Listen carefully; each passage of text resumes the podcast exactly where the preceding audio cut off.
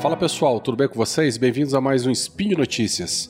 Eu sou o Werther Krolling e hoje, quarta-feira, dia 1º de março do ano da graça de 2023, quem tem medo de pirarucu? Gira a vinheta aí, editor. Speed Notícias.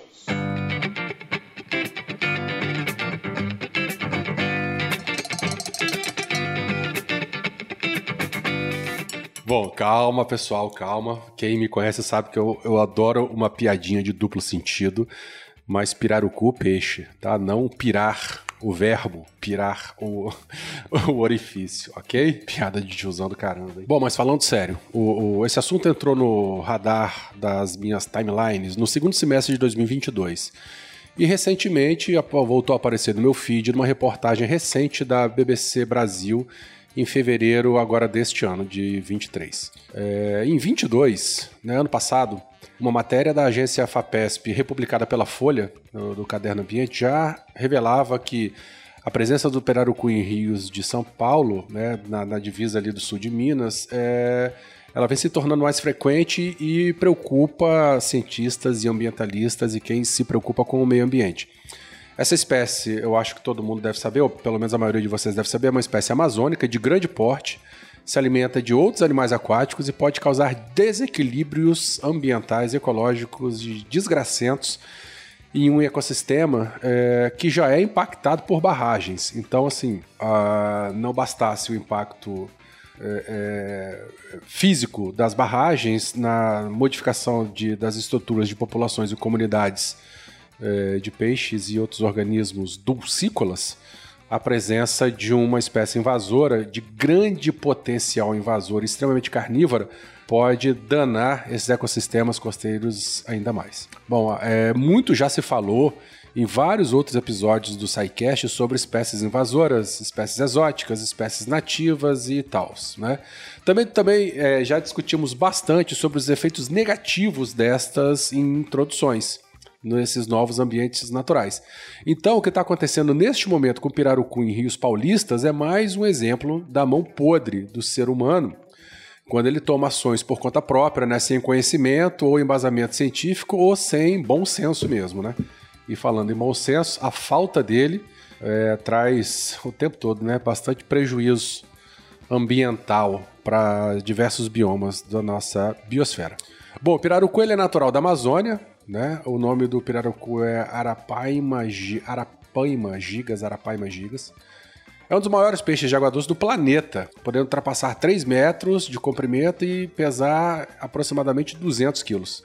Nos últimos anos, pescadores têm registrado a presença desse gigante cada vez com mais frequência no Rio Grande, um corpo d'água pertencente à bacia do Alto Rio Paraná, que fica na divisa entre os estados de São Paulo e Minas Gerais. Pesquisadores e pesquisas, né, mencionam que até o momento o pirarucu foi encontrado apenas em um trecho do Rio Grande, mais precisamente entre barragens de duas usinas hidrelétricas, a de Marimbondo, se eu não me engano eu já fiz spin de notícia falando sobre estudos nessa barragem, desse corpo hídrico, e da usina hidrelétrica de Água Vermelha, num segmento de aproximadamente 120 quilômetros. Então você vê um peixe que é nativo da bacia amazônica e de repente ele é encontrado na bacia né, desse rio, na divisa, e num trecho muito específico entre duas represas, né, perdão, uma represa, né, um corpo d'água, mas contida por duas usinas hidrelétricas.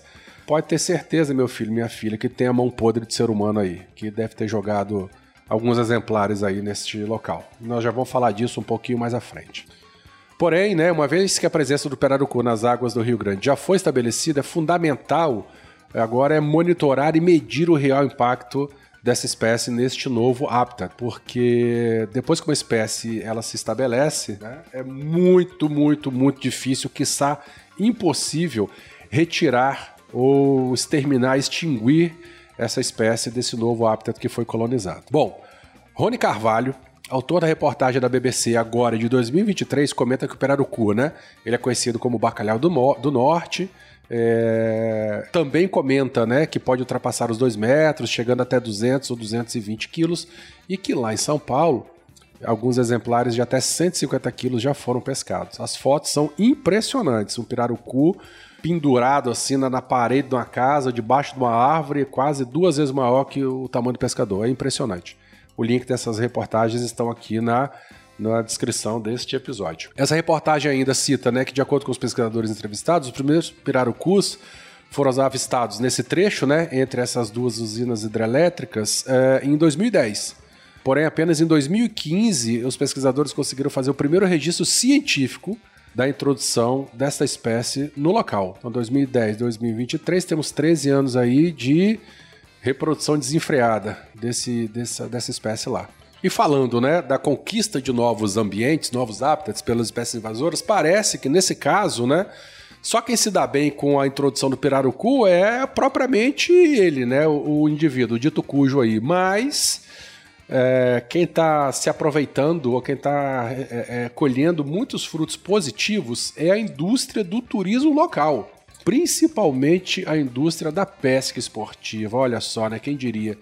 De acordo com o texto, desde que o primeiro pirarucu foi pescado, em 2018, por um guia de pesca, né? O Odair Camargo, ele viu crescer a procura de pescadores interessados em pescar nesse trecho, entre Cardoso e Mira Estrela. O Odair, né, seu Odair Camargo, ele relata que muita gente vê os vídeos na internet e vem tentar pescar. Além disso, quando você consegue pegar um pirarucu, consegue garantir o sustento da família. Recentemente, ele pegou um pirarucu de 107 quilos que rendeu R$2.5 mil. A questão é, aí ele recomenda, né? O problema é tirar ele da água. Então, se você pegar uma espécie que ela está estabelecida no local, que ela atinge tamanhos astronômicos, tá? Em comparação aos peixes locais, que tem alto valor comercial, e que ainda gera a riqueza, sei lá se a riqueza gera investimento, o que for, para o dono do barco, para o dono da pousada, para o guia de pesca, o que não vai... E além disso, né, uma espécie que briga muito na hora da puxada, para a galera do pesca e solta, quem não vai querer pescar esse peixe, né? Aí que eu fico com os meus 20 pés atrás e com as minhas pulgas atrás de todas as minhas orelhas, de que ele não foi introduzido ali propositalmente. Obviamente, né, que... Bom, obviamente não, né? Mas, para mim, né, eu tenho convicção de que ele foi introduzido propositalmente justamente para essa finalidade, né? Para o turismo de pesca esportivo. Bom, continuando a reportagem, né, da BBC, vem a informação que segue, né? Fala que fica o aviso que em Mira Estrela, município do interior de São Paulo, que é também banhado, né, pelo Rio Grande, o diretor de Departamento de Meio Ambiente, Antônio César Zanzarim, diz que os pescadores já relatam o desaparecimento de algumas espécies de peixes a partir da reprodução massiva do pirarucu. Ó que lindo, né?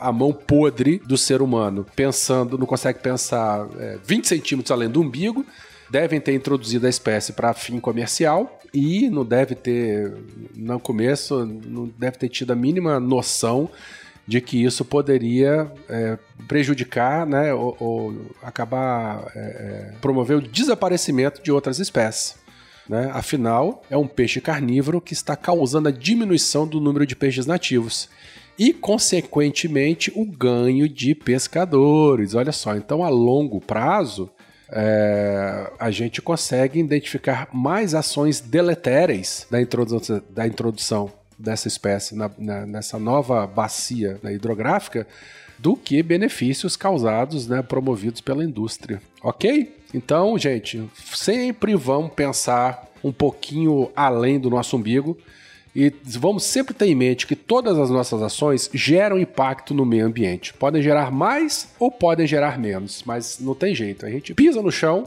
para fora de casa, já estamos causando algum dano para a nossa biosfera. Beleza?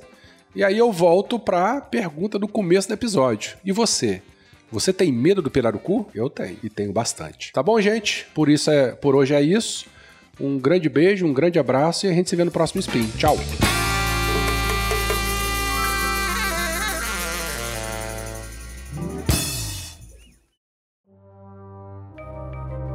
Este programa foi produzido por Mentes Deviantes. deviante.com.br